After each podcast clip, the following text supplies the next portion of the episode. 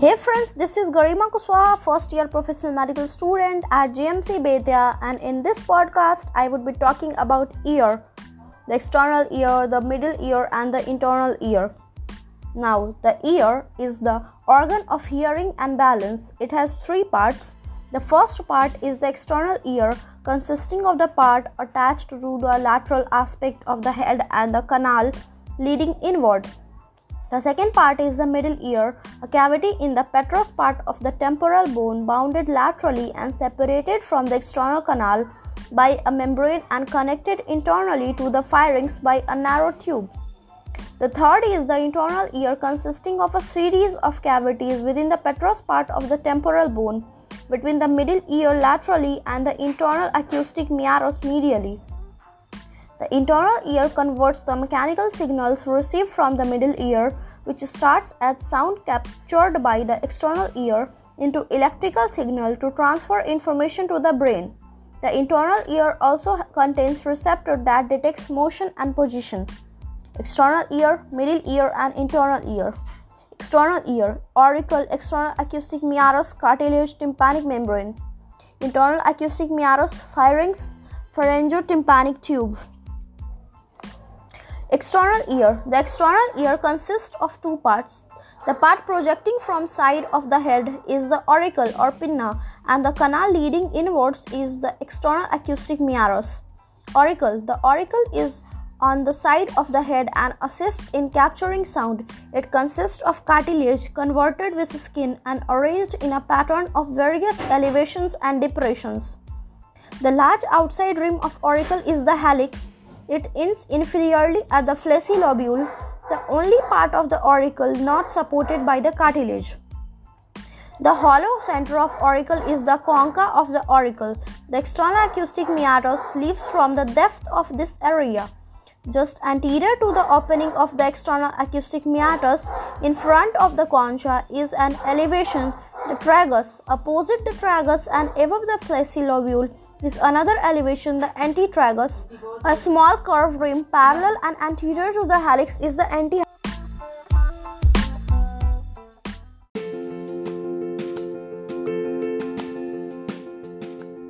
Muscles. Numerous intrinsic and extrinsic muscles are associated with the auricle.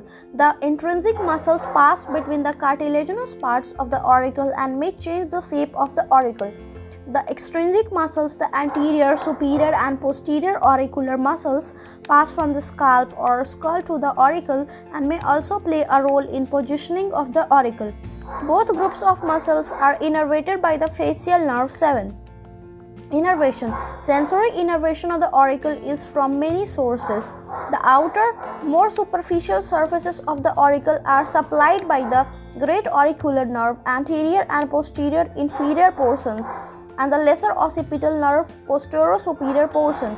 From the cervical plexus and the auriculotemporal branch of the mandibular nerve anterior superior portion the deeper parts of the auricle are supplied by the vagus nerve the auricular branch and the facial nerve which sends a branch to the auricular branch of the vagus nerve. Vessels. The arterial supply to the auricle is from numerous sources. The external carotid artery supplies the posterior auricular artery. The superficial temporal artery supplies anterior auricular branches and the occipital artery supplies a branch. Venous drainage is through vessels following the arteries. Lymphatic drainage of the auricle pass anteriorly into parotid nodes and posteriorly into mastoid node and possibly into the upper deep cervical nodes. External acoustic meatus the external acoustic meatus extends from the deepest part of the concha to the tympanic membrane, eardrum, a distance of approximately 1 inch 2.5 centimeters. Its wall consists of cartilage and bone. The lateral one third is formed from the cartilaginous extensions from some of the auricular cartilage, and the medial two third is a bony tunnel in the temporal bone. Throughout its length, the external acoustic meatus is covered with skin, some of which contains hairs and modified sweat glands, producing cerumen. Earwax, its diameter varies, being wider laterally and narrow medially. The external acoustic meatus does not follow a straight course. From the external opening, it passes upwards in an anterior direction, then turns slightly posteriorly, still passing upwards, and finally turns again in an anterior direction with a slight descent.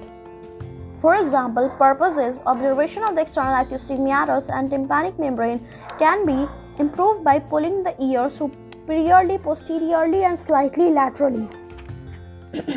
innervation. Sensory innervation of the external acoustic meatus is from several of the cranial nerves. The major sensory input travels through the branches of the auriculotemporal nerve, a branch of the mandibular nerve, anterior and superior walls, and in the auricular branch of the vagus nerve, posterior and inferior wall. A minor sensory input may also come from a branch of the facial nerve to the auricular branch of the vagus nerve. Tympanic membrane. The tympanic membrane separates the external acoustic meatus from the middle ear. It is at an angle sloping medially from top to bottom and posteriorly to anteriorly. Its lateral surface therefore faces inferiorly and anteriorly. It consists of a connective tissue core lined with skin on the outside and mucous membrane on the inside.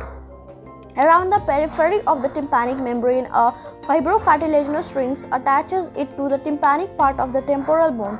At its center, a concavity is produced by the attachments on its internal surface of the lower end of the handle of the malleus.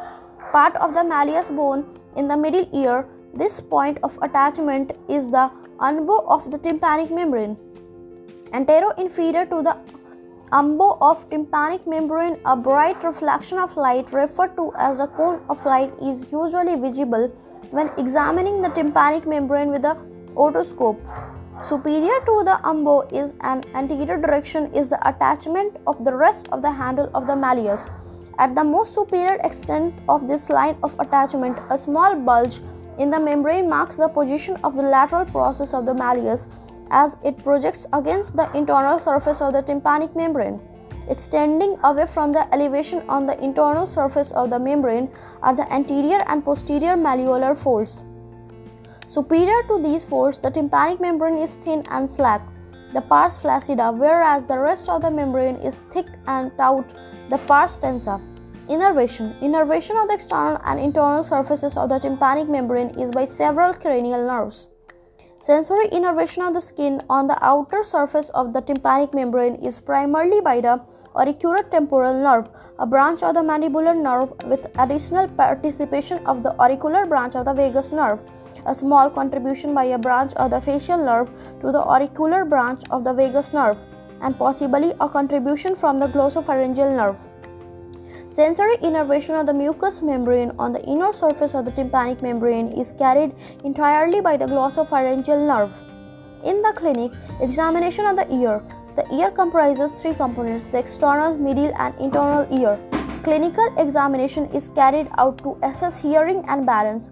Further examination involves use of an otoscope or other imaging techniques. External ear. The external ear is easily examined. The external acoustic meatus and the tympanic membrane requires otoscope examination. An otoscope is a device through which light can be shown and the image magnified to inspect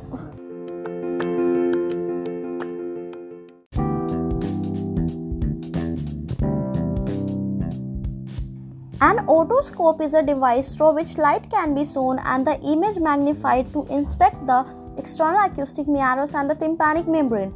The examination begins by grasping the posterior-superior aspects of ear and gently retracting it to strengthen the external auditory meatus. The normal tympanic membrane is relatively translucent and has a gray reddish tinge. The handle of the malleus is visible near the center of the membrane. In the 5 o'clock position, a cone of light is always demonstrated middle and inner ears. The middle ear is investigated by CT and MRI to visualize the malleus, incus, and stapes. The relationship of these bones to the middle ear cavity is determined and any mass is identified. The inner ear is also assessed by CT and MRI. In the clinic, swimmer's ear. Swimmer's ear, often called otitis Externa is a painful condition resulting from an infection in the external acoustic meatus. It frequently occurs in swimmers. In the clinics, Surfer's ear. Surfer's ear, which is prevalent among the individual who surf or swim in cold water, results from development of a bony lump in the external acoustic meatus. Growth of the lump eventually constricts the meatus and reduces hearing in the affected ear. In the clinic, tympanic membrane perforation. Although perforation of the tympanic membrane eardrum has many causes, trauma and infection are still the commonest cause today. Most ruptures of the tympanic membrane tend to he- heal spontaneously, but surgical intervention may be necessary if the rupture is large. From time to time, it is necessary to enter the middle ear through the tympanic membrane, as the chorda tympani runs in the upper one third of the tympanic membrane. Incisions are always below this level. The richer blood supply to the posterior aspect of the tympanic membrane determines the standard surgical approach in the posterior inferior aspect. Otitis media infe- infection of the middle ear is common and can lead to infection perforation of the tympanic membrane. The infection can usually be treated with antibodies. If the infection persists, the chronic inflammatory changes may damage the ossicular chain and other structures within the middle ear to produce deafness. Middle ear. The middle ear is an air filled mucous membrane lined space in the temporal bone between the tympanic membrane laterally and the lateral wall of the internal ear medially. It is described as consisting of two parts the tympanic cavity immediately adjacent to the tympanic membrane and the epitympanic recess superiorly. The middle ear communicates with the mastoid area posteriorly and the nasopharynx via the pharyngotympanic tube anteriorly. Its basic function is to transmit vibration of the tympanic membrane across the cavity of the middle ear to the internal ear. It accomplishes this through three interconnected but movable bones that bridge the space between the tympanic membrane and the internal ear.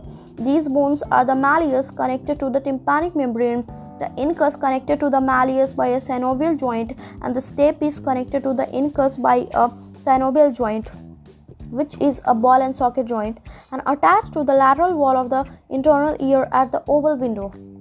Boundaries The middle ear has a roof and a floor and anterior, posterior, middle, and lateral walls. Tegmental wall The tegmental wall roof of the middle ear consists of thin layer of bone which separates the middle ear from the middle cranial fossa. This layer of bone is the tegmen tympani or the anterior surface of the petrous part of the temporal bone. Jugular wall the jugular wall floor of the middle ear consists of a thin layer of bone that separates it from the internal jugular vein. Occasionally, the floor is thickened by the presence of mastoid air cells. Near the middle border of the floor is a small aperture through which the tympanic branch from the glossopharyngeal nerve enters the middle ear. Membranous wall The membranous lateral wall of the middle ear consists almost entirely of the tympanic membrane, but because the tympanic membrane does not extend superiorly into the epitympanic recess, the upper part of the membranous wall of the middle ear is the bony lateral wall of the epitympanic recess. Mastoid wall The mastoid or posterior wall of the middle ear is only partially complete. The lower part of this wall consists of a bony partition between the tympanic cavity and mastoid ear cells. Superiorly, the epitympanic recess is continuous with the aditus to the mastoid antrum. The pyramidal eminence, a small elevation through which the tendon of the stapedius muscle enters the middle ear, and the opening through which the chorda tympani nerve, a branch of the facial nerve, enter the middle ear. Anterior wall the anterior wall of the middle ear is only partially complete. The lower part consists of a thin layer of bone that separates the tympanic cavity from the internal carotid artery. Superiorly, the wall is deficient because of the presence of a large opening for the entrance of the pharyngotympanic tube into the middle ear and a smaller opening for the canal containing the tensor tympani muscle. The foramen for the exit of the chorda tympani nerve from the middle ear is also associated with this wall. Labyrinthine wall. The labyrinthine medial wall of the middle ear is also the lateral wall of the internal ear.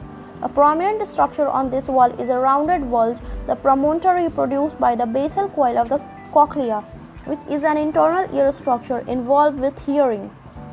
Associated with the mucous membrane covering the promontory is a plexus of nerves, the tympanic plexus, which consists primarily of contributions from the tympanic branch of the glossopharyngeal nerve and a branch from the internal carotid plexus. It supplies mucous membrane of the middle ear, the mastoid area and the pharyngotympanic tube. Additionally, a branch of the tympanic plexus, the lesser petrosal nerve, leaves the promontory and the middle ear, travels across the anterior surface of the petrous part of the temporal bone, and leaves the middle cranial fossa through the foramen ovale to enter the otic ganglion. Other structures associated with the labyrinthine wall are two openings, the oval and round window, and two prominent elevations. The oval window is posterior superior to the promontory is the point of attachment for the base of the step foot plate and ends the chain of bones that transfer vibrations initiated by the tympanic membrane to the cochlea of the internal ear. The round window is a posterior inferior to the promontory. Posterior and superior to the oval window on medial wall is the prominence of the facial canal which is a ridge of bone produced by the facial nerve in its canal as it passes through the temporal bone. Just above and posterior to the prominence of the facial canal is a broader ridge of bone, prominence of the lateral semicircular canal produced by the lateral semicircular canal, which is a structure involved in detecting motion. Mastoid area posterior to the epitympanic recess of middle ear is the added us to the mastoid antrum, which is the opening to the mastoid antrum. The mastoid antrum is a cavity continuous with the collections of air-filled spaces. The mastoid cells throughout the mastoid part of the temporal bone. Including the mastoid process, the mastoid antrum is separated from the middle cranial fossa above by only the thin tegmen tympani. The mucous membrane lining the mastoid ear cells is continuous with the mucous membrane throughout the middle ear. Therefore, infection in the middle ear can easily spread into the mastoid area. In the clinic, Mastoiditis infection within the mastoid and mastoid cells is usually secondary to infection in the middle ear. The mastoid cell pro- provide an excellent culture medium for infection. Infection of the bone osteomyelitis may also develop, spreading into the middle cranial fossa. Drainage of the pus within the mastoid air cells is necessary, and the, there are numerous approaches for doing this. When undertaking this type of surgery, it is extremely important that the care is taken not to damage the mastoid wall of the middle ear to prevent injury to the facial nerve.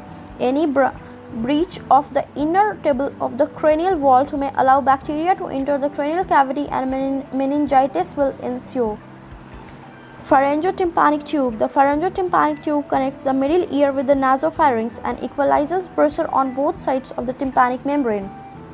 Its opening in the middle ear is on the anterior wall, and from here it extends forwards medially and downwards to enter the nasopharynx just posterior to the inferior meatus of nasal cavity. It consists of a bony part, the one third nearest the middle ear, and a cartilaginous part, the remaining two third. The opening of the bony part is clearly visible on the inferior surface of the skull at the junction of the squamous and petrous part of the temporal bone immediately posterior to the foramen ovale and foramen spinosum. Vessels. The arterial supply to the pharyngotympanic tube is from several sources. Branches arises from the ascending pharyngeal artery, a branch of the external carotid artery, and from two branches of the maxillary artery, the middle meningeal artery and the artery of the pterygoid canal. Venous drainage of the pharyngotympanic tube is to the pterygoid plexus of veins in the infratemporal fossa. Innervation of the mucous membrane lining the pharyngotympanic tube is primarily from the tympanic plexus because it continues us with the mucous membrane lining the tympanic cavity, the internal surface of the tympanic membrane, and the mastoid antrum and mastoid cells. This plexus receives its major contributions from the tympanic nerve, a branch of the glossopharyngeal nerve. Auditory ossicles. The bones of the middle ear consist of the malleus, incus, and stapes. They form an osseous chain across the middle ear from the tympanic membrane to the oval window of the internal ear. Muscles associated with the auditory ossicles modulate movement during the transmission of vibrations. Malleus. The malleus is the largest of the auditory ossicles and is attached to the tympanic membrane. Identifiable parts include the head of the malleus, neck of the malleus, anterior and lateral processes, and handle of the malleus. The head of the malleus is the rounded upper part of the malleus in the epitympanic recess. Its posterior surface articulates with the incus. Inferior to the head of the malleus is the constricted neck of the malleus, and below this are the anterior and lateral processes. The anterior process is attached to the anterior wall of the middle ear by a ligament. The lateral process is attached to the anterior and posterior malleolar fold of the tympanic membrane. The downward, downward extension of the malleus below the anterior and lateral processes is the handle of the malleus which is attached to the tympanic membrane. Incus, the second bone in the series of auditory ossicles, is the incus. It consists of the body of the incus and long short limbs. The enlarged body of the incus articulates with the head of the malleus and is in the epitympanic recess. The long limb extends downward from the body parallel link the handle of the malleus and ends by bending medially to articulate with the stapes. The short limb extends posteriorly and is attached by a ligament to the upper posterior wall of the middle ear. Stapes. The stapes is the most medial bone in the osseous chain and is attached to the oval window. It consists of the head of the stapes, anterior and posterior limbs, and the base of the stapes. The head of the stapes is directed laterally and articulates with the long process of the incus. The two limbs separate from each other and attach to the oval base. The base of the stapes fits into the oval window on the labyrinthine wall of the middle ear. Muscles associated with the ossicles. Two muscles are associated with the bony ossicles of the middle ear, the tensor tympani and stapedius. Tensor tympani. The tensor tympani muscle lies in a bony canal above the pharyngotympanic tube. It originates from the cartilaginous parts of the pharyngotympanic tube, the greater wing of the sphenoid, and its own bony canal, and passes through its canal in a posterior direction, ending in rounded tendon that inserts into the upper part of the handle of the malleus. Innervation of the tensor tympani is by a branch from the mandibular nerve. Construct, contraction of the tensor tympani pulls the handle of the malleus medially this tenses the tympanic membrane, reducing the force of vibration in response to loud noises. Stapedius. The stapedius muscle is a very small muscle that originates from inside the pyramidal eminence, which is a small projection on the mastoid wall of the middle ear. Its tendon emerges from the apex of the pyramidal eminence and passes forward to attach to the posterior surface of neck of the stapes. The stapedius is innervated by a branch from the facial nerve. Contraction of the stapedius muscle, usually in response to loud noises, pulls the stapes posteriorly and prevents excessive oscillation. Vessels Numerous arteries supply the structures in the middle ear. The two largest branches are the tympanic branch of the maxillary artery and the mastoid branch of the occipital or posterior auricular arteries. Small branches come from the middle meningeal artery, the ascending pharyngeal artery, and the artery of the pterygoid canal, and the tympanic branches from the internal carotid artery. Venous drainage of the middle ear returns to the pterygoid plexus of veins and the superior petrosal sinus. Innervation The tympanic plexus innervates the mucous membrane lining the walls and contents of the middle ear, which includes the mastoid area and the pharyngotympanic tube. It is formed by tympanic nerve, a branch of the glossopharyngeal nerve, and from the branches of the internal carotid plexus. The tympanic plexus occurs in mucous membrane covering the promontory, which is the rounded bulge on the labyrinthine wall of the middle ear. As the glossopharyngeal nerve exits the skull through the jugular foramen, it gives off the tympanic nerve. This branch re-enters the skull through a small foramen and passes through the bone to the middle ear. Once in the middle ear, the tympanic nerve forms the tympanic plexus along with the branches from the plexus of nerves surrounding the internal carotid artery.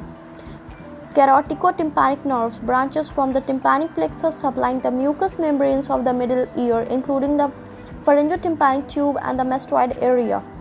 The tympanic plexus also gives off a major branch, the lesser petrosal nerve, which supplies preganglionic parasympathetic fiber to the otic ganglion. The lesser petrosal nerve leaves the area of the promontory, exits the middle ear, travels through the petrous part of the temporal bone, and exits on to the anterior surface of the petrous part of the temporal bone through the hiatus just below the hiatus for the greater petrosal nerve.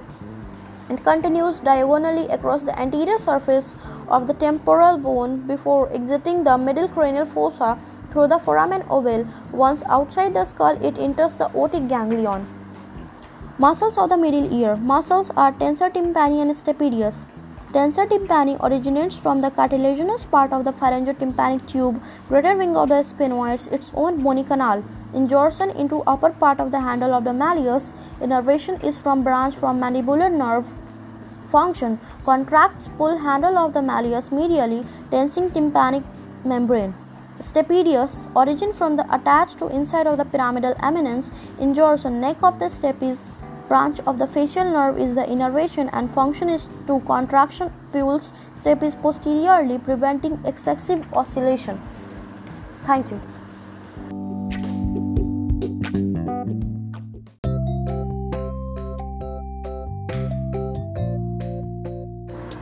The internal ear consists of series of bony cavities, the bony labyrinth and membranous ducts and sacs the membranous labyrinth within these cavities. All these structures are in the petrous part of the temporal bone between the middle ear laterally and the internal acoustic meatus medially. The bony labyrinth consists of vestibule, three semicircular canals, and the cochlea. These bony cavities are lined within periosteum and contains a clear fluid, the perilymph. Suspended within the perilymph but not filling all spaces of the bony labyrinth is the membranous labyrinth which consists of the semicircular ducts, the cochlear duct, and two sacs, the utricle and the saccule. These membranous spaces are filled with the endolymph. The structures in the internal ear convey information to the brain about balance and hearing. The cochlear duct is the organ of hearing. The semicircular ducts, utricle, and saccule are the organ of balance. The nerve responsible for these functions is the vestibulocochlear nerve eighth cranial nerve which divides into vestibular balance and cochlear hearing parts after entering the internal acoustic meatus. Bony labyrinth, the vestibule which contains the oval window in its lateral wall is the central part of the bony labyrinth. It communicates anteriorly with the cochlea and posteriorly with the semicircular canals. A narrow canal, the vestibular aqueduct, leaves the vestibule and passes through the temporal bone to open onto the posterior surface of the petrous part of the temporal bone. Semicircular canals projecting in a posterior superior direction from the vestibule are the anterior, posterior, and lateral semicircular canals. Each of these canals forms two-thirds of the circle connected at both ends to the vestibule and with the one end directed to form the ampulla. The canals are oriented so that each canal is at right angles to the others two. Cochlea projecting in an anterior direction from vestibule is the cochlea which is a bony structure that twists on itself two or one half two and three quarter times around a co- central column of bone the modiolus modiolus. This arrangement produces a cone shaped structure with a base of cochlea that faces posteromedially and an apex that faces anterolaterally. This position the wide base of the modiolus near the internal acoustic meatus where it is entered by the branches of the cochlear part of the vestibulocochlear nerve. Extending laterally throughout the length of the modiolus is a thin lamina of bone, the lamina of the modiolus or the spiral lamina spiral lamina circling around the modiolus and in a central position by uh, attachment to the lamina of the modiolus is the cochlear duct which is a component of the membranous labyrinth. Attached peripherally to the outer wall of the cochlea the cochlear duct creates two canals the scala vestibuli and the scala tympani which extend throughout the cochlea and are continuous with each other at the apex through a narrow slit the helicotrema the scala vestibuli is continuous with the vestibule. The scala tympani is separated from the middle ear by the secondary tympanic membrane covering the round window. Finally, near the round window is a small channel, the cochlear canaliculus, which passes through the tympan temporal bone and opens on its inferior surface into the posterior, posterior cranial fossa. This provides a connection between the perilymph containing cochlea and the subarachnoid space. Membranous labyrinth the membranous labyrinth is a continuous system of ducts and sacs. Within the bony labyrinth, it is filled with endolymph and separated from the periosteum that covers the wall of the bony labyrinth by perilymph. Consisting of two sacs, the utricle and the saccule, and four ducts, the three semicircular ducts and the cochlear duct. The membranous labyrinth has unique functions related to balance and hearing.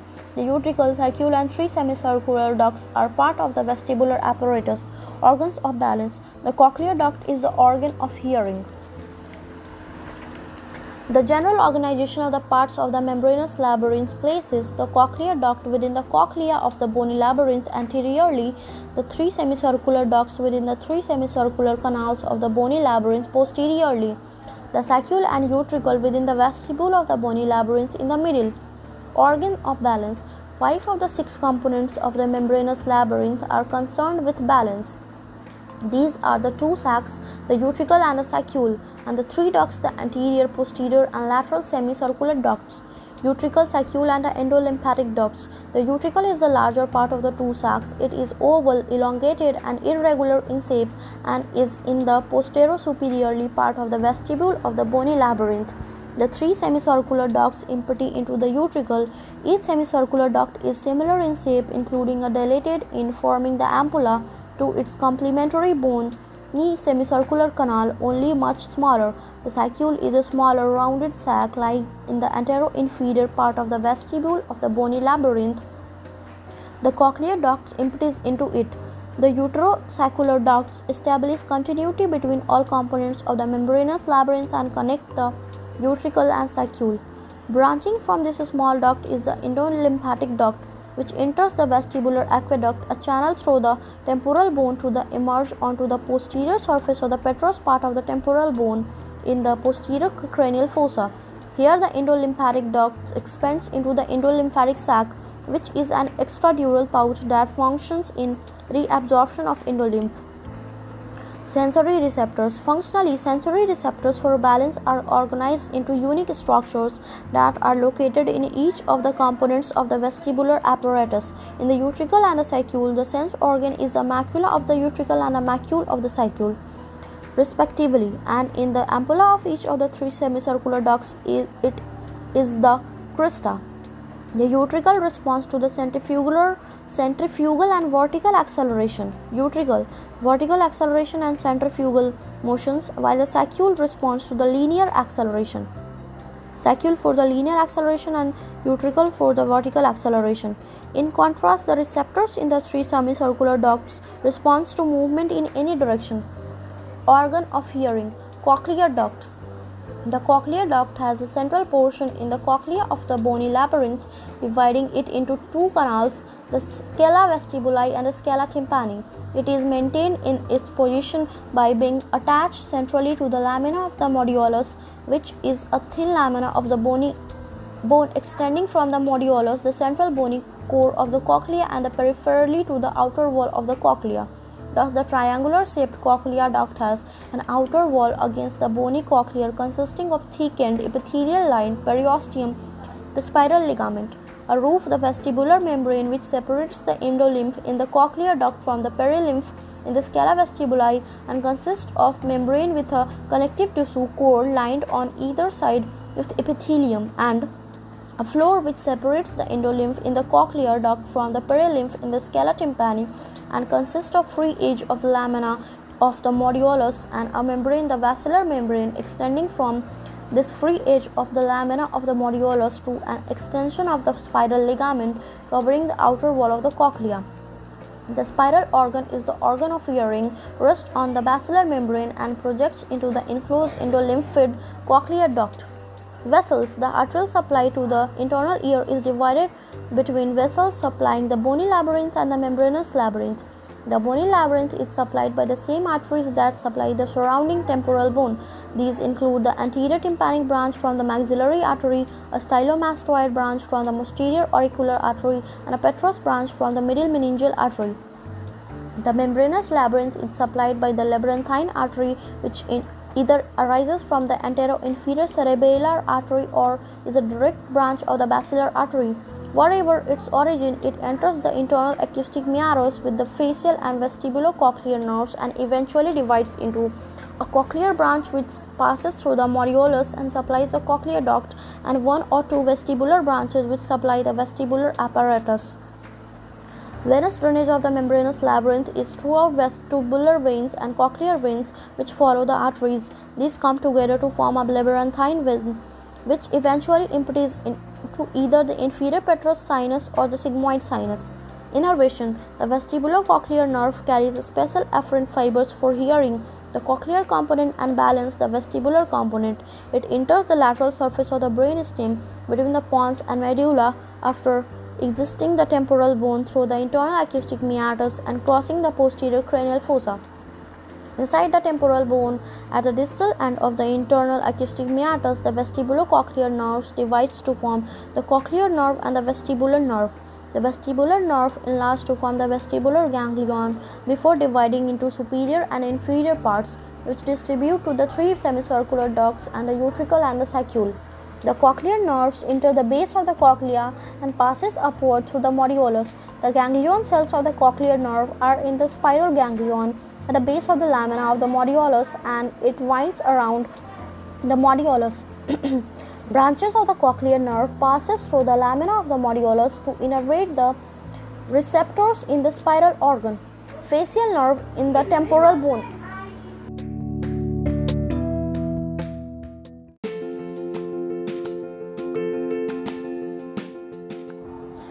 Facial nerve in the temporal bone. The facial nerve is closely associated with the vestibulocochlear nerve as it enters the internal acoustic meatus of the temporal bone. Traveling through the temporal bone, its path and several of its branches are directly related to the internal and middle ears. The facial nerve enters the internal acoustic meatus in the petrous part of the temporal bone. The vestibulocochlear nerve and the labyrinthine artery accompanying it. At the distal end of the internal acoustic meatus, the facial nerve enters the facial canal and continues laterally between the internal and middle ears. At this point, the facial nerve enlarges and bends posteriorly and laterally. The enlargement is the sensory geniculate ganglion. As the facial canal continues, the facial nerve turns sharply downwards and running in an almost vertical direction. It exits the skull through the stylomastoid foramen. Branches The greater petrosal nerve at the geniculate ganglion, the facial nerve gives off the greater petrosal nerve. This is the first branch of the facial nerve. The greater petrosal nerve leaves the geniculate ganglion, travels anteromedially through the temporal bone, and emerges through the hiatus for the greater petrosal nerve on the anterior surface of the petrous part of the temporal bone. The greater petrosal nerve carries preganglionic parasympathetic fiber to the pterygopalatine ganglion. Continuing beyond the bend, the positions of the facial nerve is indicated on the medial wall on, of the middle ear by a bulge. Nerve to stapedius and the chorda tympani. Near the beginning of its vertical descent, the facial nerve gives off a small branch, the nerve to the stapedius, which innervates the stapedius muscle, and just before it exits the skull, the facial nerve gives off the chorda tympani nerve. The chorda tympani does not immediately exit the temporal bone but descends to enter the middle ear through its posterior vault, passing near the upper aspect of the tympanic membrane between the malleus and the incus. It then exits the middle ear through a canal leading to the pe- petrotympanic fissure and exits the skull through the, this fissure, fissure to join the inguinal to join the lingual nerve in the infratemporal fossa. Transmission of sounds a sound wave enters the external acoustic meatus and strikes the tympanic membrane, moving it medially. As the handle of the malleus is attached to this membrane, it also moves medially. This moves the head of the malleus laterally because the head of the malleus and incus articulates with each other. The head of the incus is also moved laterally. This pushes the long process of the incus medially. The long process articulates with the stapes, so its movement causes the stapes to move medially. In turn, because the base of the stapes is attached to the oval window, the oval window is also moved medially. The action this action completes the transfer of a large amplitude, low force airborne wave that vibrates the tympanic membrane into a small amplitude, high force vibration of the oval window, which generates a wave in the fluid filled scala vestibuli of the cochlea. The wave established in the perilymph of the scala vestibuli moves through the cochlea and causes an outward bulging of the secondary tympanic membrane covering the round window at the lower end of the scala tympani. This causes the basilar membrane to vibrate, which in turn leads to stimulation of receptor cells in the spiral organ. The receptor cells send impulses back to the brain through the cochlear part of the vestibulocochlear nerve, where they are interpreted as sound. If the sounds are too loud causing excessive movements of the tympanic membrane. Contraction of the tensor tympani muscle attached to the malleus and or stapedius muscle attached to the stapes dampens the vibration of the ossicles and decreases the force of vibration reaching the oval window. Thanks friends.